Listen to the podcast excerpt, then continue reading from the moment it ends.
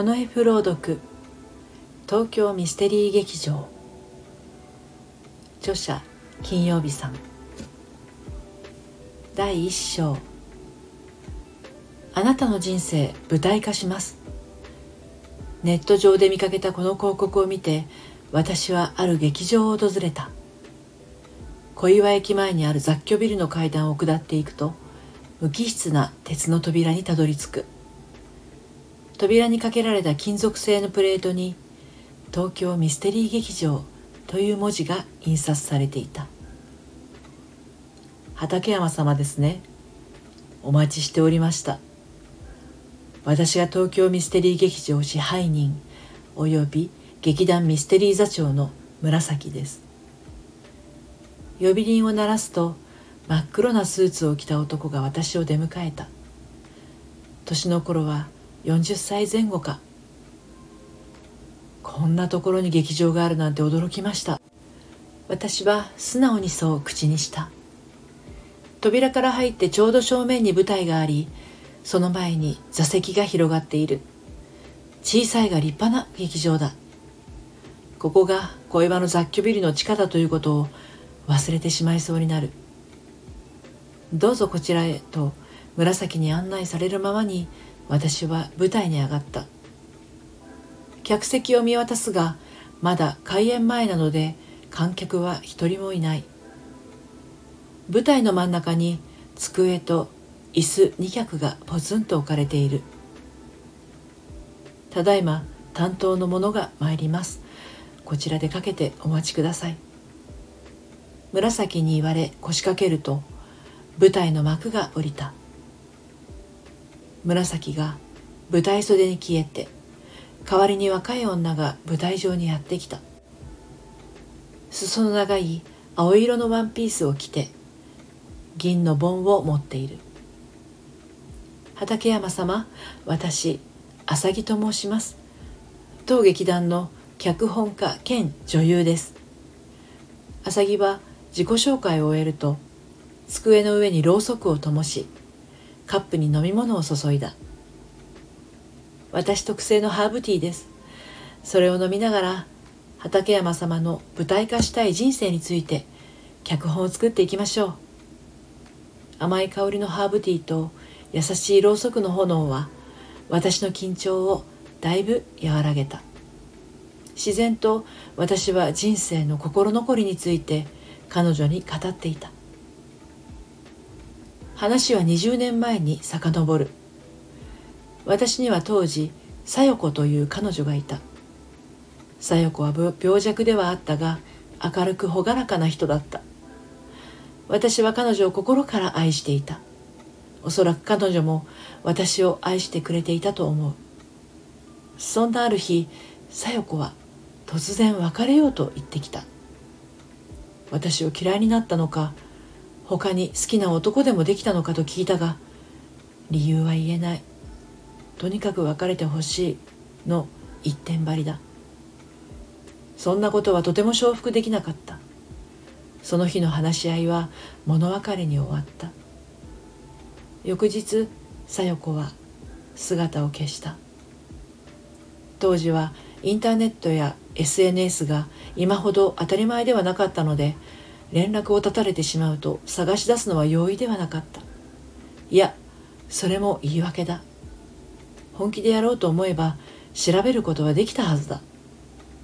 私は真実を知るのが怖かったのだ。そしてその約1年後小夜子の兄から私の実家に手紙が届いた。小夜子は病気で亡くなったそうだ。私はその後別の女性と結婚し子宝にも恵まれた。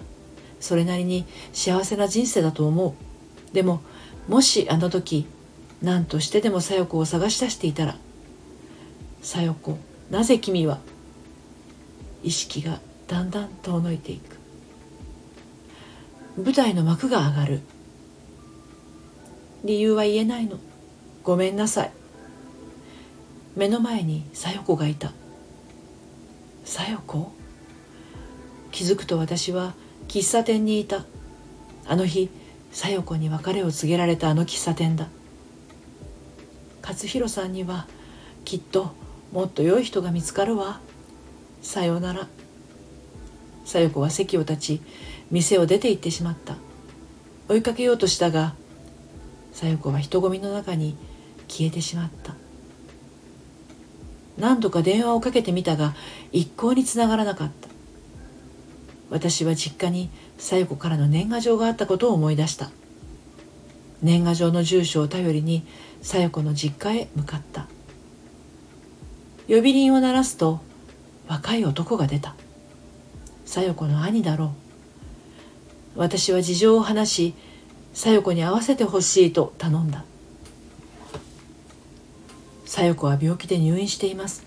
家族以外は面会できません。お引き取りください。小夜子の兄は扉を閉ざしてしまった。ここで諦めるわけにはいかない。この辺りで大きな病院といえば一つしかない。私はそこで小夜子の兄を待ち伏せることにした。私の予想通り小夜子の兄が病院にやってきた。私は彼の後をつけ小夜子の病室を突き止めた。面会謝絶の札がかかっている。私は小夜子の兄にもう一度懇願した。何度言ったらわかるんだ？小夜子は今の姿を誰にも見られたくないんだ。特にあなたには。彼が言うには小夜子は病気によって見た目が変わり果ててしまったそうだ。どんな見た目であっても私は決して小夜子を嫌いになったりしない。どうしても会いたい。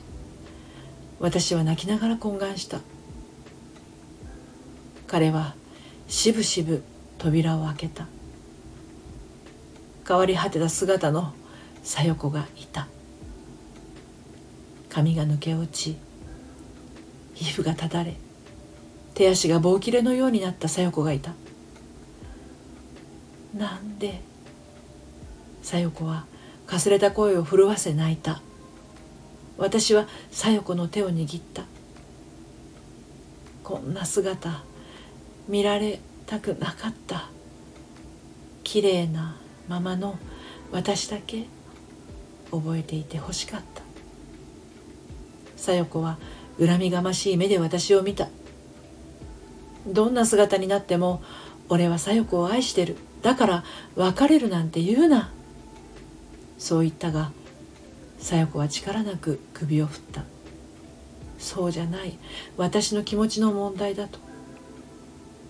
醜くなった自分を見られることは死ぬよりもつらい。だからあなたに黙って死のうとしたのに。と。私は小夜子に会って別れの理由を聞ければすっきりすると思っていた。小夜子に嫌われたわけではないことは分かったが私のせいで彼女を傷つけることになった。やっぱりあの時小夜子を探さないでよかったんだ。拍手の音で我に返った。私は舞台の真ん中でスポットライトを浴びていた。小夜子役の女優と小夜子の兄役の俳優が客席に向かって礼をする。私もつられて客席に礼をした。舞台の幕が下りた。小夜子は病気で醜くなった姿を私に見られたくなかったんですね。客が帰った後で私は紫に行った。畠山様からのご予約のメールをいただいて我々で小夜子様のことを調査いたしました。調査の結果と畠山様の記憶を重ね合わせるとこのような真相だったのではないかとあくまで推測ですが。そういえばこの雑居ビルにはミステリー探偵事務所などという調査会社が入っていた。きっとこの劇団と提携しているのだろう。今度小夜子の墓参りにでも行ってみます。小夜子に嫌われてたわけではなさそうだし。この劇団に頼んでよかったです。ありがとうございます。私が礼を言うと紫は次回はぜひ観客としてお越しください。と言って深々と頭を下げた。でもさ恋人に何も言わずに別れるってひどくない？本当に好きな人なら最後の時にはそばにいてほしいけどな。小夜子の兄役を演じた花田は衣装を脱ぎながらつぶやいた。私はなんかわかる気がするな。綺麗な姿だけを覚えていてほしいって。わがままかもしれないけどね。小夜子役を演じた浅木はメイクを落としながら答えた。病人メイクは落とすのが大変だ。まあこういう乙女心が理解できるようになれば花田君はもっと良い役者になれるよ。頑張って。そんなもんかね。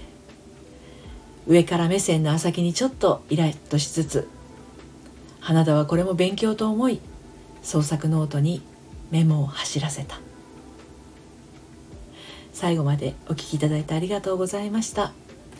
今日の、え、お話は東京ミステリー劇場、えー、作者の方は金曜日さんでした。はい。